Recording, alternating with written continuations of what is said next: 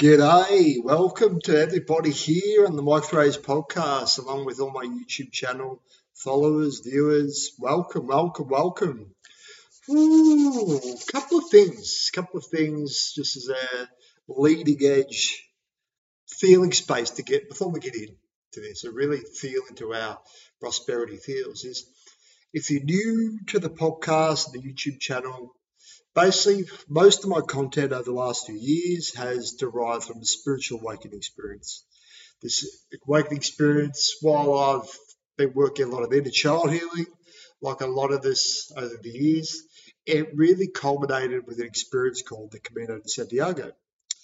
This Camino de Santiago was a spiritual pilgrimage which helped open my heart to a different level of awareness. The book new fans wanted to read about it, particularly the, the second part of the Camino, where I developed this new perspective of reality, like what happens when we do go through this awakening experience, and, and the world doesn't seem to make conceptual sense anymore. And that's my my big alma mater, my most recent book. That. So there is on this channel there is a lot about awareness and mindset and inner child healing. At the same time, holding on again. There is also a focus on the seven masters, the ascension code, raising our consciousness not only in nature but um, understanding when an awakening happens is there's process to consciously change our life, transform our reality. So there's two focuses in a way with this. There's the healing that occurs through transformation, and then there's been the conscious creator of it. Okay, so you've heard the intro that this is really a channel focusing on the two.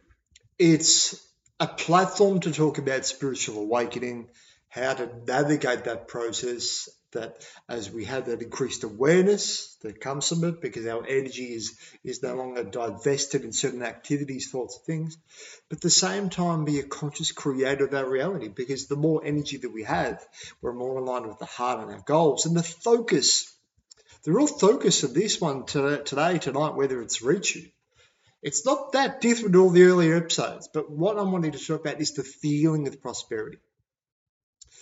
Okay, so why the desire to feel prosperity when we're in the frequency of the truth seeker or someone processing the shadow? Well, for me personally, when I was in the truth seeker energy, particularly not long after I had, yeah, walked the Camino de Santiago, the pilgrimage back in 2015.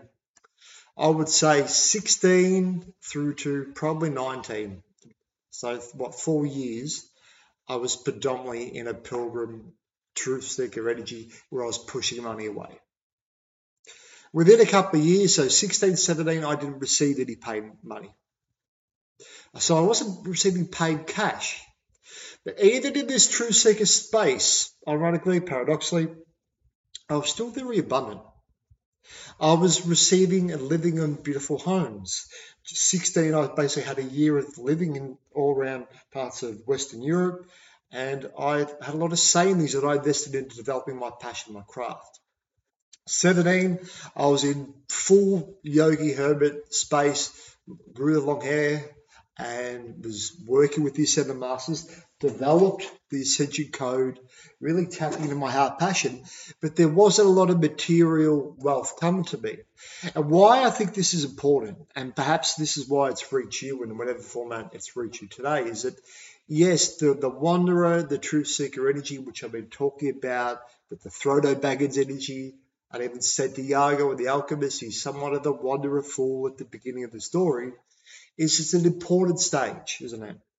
Because it's an important aspect of when we have the, the identity split open.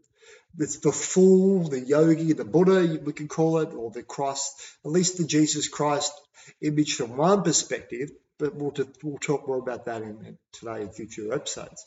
That there is that innocence of the fool, you know, that, we'll call him the Yoda for Star Wars there. There is a little bit of that simplicity, you know, but this is where I feel we're being encouraged to lead here. And while that is very important, that stage of the awakening to integrate it, and it might also depend on what age. I was I'm working on a business plan at the moment, so I'm really business focused and, and going another another level with that. I was talking about my intended audience for the, the podcasts and the YouTube and the books, etc. And I honestly believe that there's no limit on the age because everybody I've met either on the Camino or people I've met when I was in the Truth Seeker Energy or different stages, everybody's gone through awakening experiences at different ages. And I, to build on this, I personally believe that connecting you to prosperity, we are, we are getting there, is my grandfather had three heart attacks um, when I was very young. I, I, don't remember them. I think at least one or two of them was before I was born, and probably maybe one when I was very young. Okay, he was this person that was very connected to nature. He definitely had a playful, full energy, and was very much in that space. And what I think happened to him, and I spent a lot of time with him. He, he only had the one grandson, and we had our birthdays three or four days apart. A little bit of that Frodo Bilbo connection to the Hobbit I really had with my grandfather. And I know other people have this too. But why I bring this up is I do believe, I know, I think he was pronounced dead on the table at one point in one of these these heart attacks is I think a big connection to me and my interest in creativity and development. And he also was a musician. He was he was basically the full energy, playful energy. He used to play drums on the side, but he was also what I'm getting at with prosperity. He had a very strong business facet yeah, facet or aspect of self because he worked in businesses. He was he actually was connected with a lot of high net wealth individuals. And I had a similar journey without really understanding it later on when I grew older and after my grandfather passed when I was 21. I was able to see that he passed on a lot of that those energies, at least subconsciously the minimalist, to me, because he had somewhat of the near death experience. He was basically dead. And so this is what I'm getting at with this awakening and these journeys, and I, why I think it's not necessarily limited to age. And you might have a different experience, and maybe you want to leave a comment about this, whether it's posted, what, how old you are, if you're sharing that or talking about that, because I don't feel uh, there is any limit on the age. But what there is this limit on when we're called for leadership, and I, I reference that because maybe from a more youthful space we can be inclined to, to maybe be more active and lead. But I've also I've, I'm hearing, feeling Anita, I think it's Anita Moorjani, the Dr. Wayne Dyer, um, yeah, I guess you could call discovered before his passing was she had a near death experience also, and she was relatively mature in her life. And that opened up a whole new space of awareness. But rather than what happened with me when I didn't seem to have that, what Anita had, and perhaps what my grandfather did have, which I'm kind of open riffing here without really ever talking about historically with anyone, is that when the, the near death happens, it does tend to dissolve a lot of the, the identity almost instantaneously. Anita was, from what I gather, I think she had a lot of illnesses at that time and she was very close to death. There was a, an ability to let the frequency in. But whether we're more mature, like my grandfather or Anita, um, an older age group, or we're younger, this is the, the importance of prosperity is about being active in the world through receiving our gifts. Not active from a pushy energy necessarily, but active from yeah, almost the the the Tao's paradoxical opposite that we get in the receiving mode. Our activity is focusing on being an abundant receiver. And that's not necessarily doing, doing, doing Tony Robbins walking on fires and, and efforting. And I think that's great. I'm not dissing the walking on fire. I think it's I think it's amazing. I know people have done that, and it, it, it's really important to change the mindset. But what I'm getting at in terms of this transitory journey, like a Santiago and the Frodo, which probably is a form of firewalking in, in its own way, is if we stay in the truth seeker's state for too long, the yogi uh, energy, we do find that we're not necessarily connecting with our community of leading when we're being encouraged to be leaders. Because from some perspective, we're being the student, or maybe we're doing this on a part-time basis, or we just want to live a little, little bit more awareness and adventure about reality. We want to have a bit of escapism, something we'll do it later. Maybe it's not so important to go deep down the rabbit hole too much. But if we are like Alice or Charlie in the chocolate factory and we've got the golden ticket and we've had the wisdom that's received and we've been encouraged to lead, I think it's really important to cultivate that prosperity. So, one thing to add today, whenever this is reaching you, connecting with all the other stuff about embodiment, is what have I learned practically like my grandfather did, having that creative artistic aspect on one side and, you know, the musician, but also connecting with people who had wealth and also bringing that sense of wealth into our reality. What I would lead with this is, particularly into that and my experience in corporate, wealth abundance is really a feeling. And you've probably heard it before. What's really helpful to embody that because remember, feeling is the secret. And when we can feel more wealthy, we can encourage more wealth. We could be more grateful for wealth. We could we could have that frequency of wealth, and, and it becomes natural to me. Is yes, it doesn't feel so important, so we don't push it away because we feel it within. So it's to recognize that wealth and money is a frequency more than only a commodity. You know, and I gave these examples earlier that in in the 16, 17, 18, when I was in the truth seeker uh, energy, I was very abundant. But was I prosperous? Probably not. But that was that was okay because that was the frequency at the moment. So one way to access the wealth frequency is simply to jump the archetypal loop, to no longer be in the wonder of seeking energy. It's to and that it yeah, I'm active about this, I'm inspired about this because it's almost the simplest thing, but it's probably the, the one that's easily missed. Is if we don't change the identity that thinks we need to seek the truths and search and look and pursue and, and effort, and we unfortunately can develop this mindset about we're going to fight reality or escape reality, which while that can be a youth a youthful and a useful aspect of yeah, youthful because we're connected with our inner childhood, useful because we, we call our energy back, it gets to this stage where we're going to lead. So what I've really learned, a couple of key takeaways. Keeping this relatively short today to build on the intro is a somewhat reintroduction to this channel, understanding it is about both awareness and getting into nature and impeccability and shamanism and intent using mind practices, but from a heart basis of the spirit, so to speak.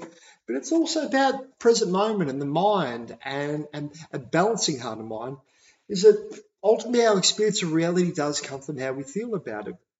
And having an attitude of gratitude and being in the receiving mode and being present, yes, it comes from feeling worthy within. But our worthiness and how we perceive reality is ultimately connected to the identity that we've constructed, how much we're aligning with the vision. So a vision is very important, you know. And so that's the ironic thing for me when I was in the truth seeker and wanting financial success to be published, yet also having judgment around money, which the shadow even can have. It's like I'm saying one thing on one I might be like you know talking about the the, the wealth I want to have, but or, or, or writing it down on a, a, vision board, but at the same time i I'm I'm consuming content. I'm playing out. I'm acting like a, a yogi with minimums and and judge. They're judgmental of money. So with I'm judging and criticizing what I'm, I'm you know, what I'm at the other level I'm trying to attract, there's this disconnect and the frequency, the energy just can't can't come through. So that's a real important takeaway. The first one I really suggest to this is that wealth is a frequency. And even the way I'm speak at the moment, when I'm active and inspired, that has somewhat of the a, kind of a, a chasing money frequency, know. It's like a Wall Street type frequency. But what I've learned in corporate, and I'll give a couple of examples around this. Most of the, and I met a couple of, you know, some of my clients without revealing their information, respectful of that, is people that had a lot of wealth, particularly high net wealth individuals. They very rarely had a very fast paced energy. They didn't need to chase money. They were like that metaphorical lighthouse, the beacon there wasn't the importance to chasing it. The importance, if there was importance, some of the attachment, it was more of embodiment, was about managing it. And even then, the management of wealth, remember wealth being a frequency, there was not a neediness to it. because they are wealthy. Wealth was who they are, is who they are. So it was like the, the normal, new normal. So when we're chasing something, this is probably the second point, the wealth frequency connected to the first. Wealth is a frequency, abundance is a frequency, and ultimately to attract it is to embody more of the sovereign frequency, a king, king energy, king queen energy that attracts it. But connected with that in that embodiment is not to make it too important, not to chase it. So how does one ask for something without chasing? Well, for me personally, it's only, and we know this going through the spiritual awakening, it's only the 3D mind that usually tells us we need to chase because it comes from a space of lack and conditionality, hypercriticism, importance, where the, we keep chasing the rabbit around around the track, and it, we never find it because we're the rabbit. No, we're the one who dove down the, the rabbit hole. It's us as the rabbit. It's our own inner loop of awareness. So that's the, the second suggestion around this, and just keeping this relatively minimal today, is yes, the first step in attracting prosperity, being prosperous, is recognizing that wealth is the frequency. The second is not so much losing the importance, because it's still good to have that burning desire, what Napoleon was talking about, but releasing the neediness. So it's not important from external, it's, it's valued internal.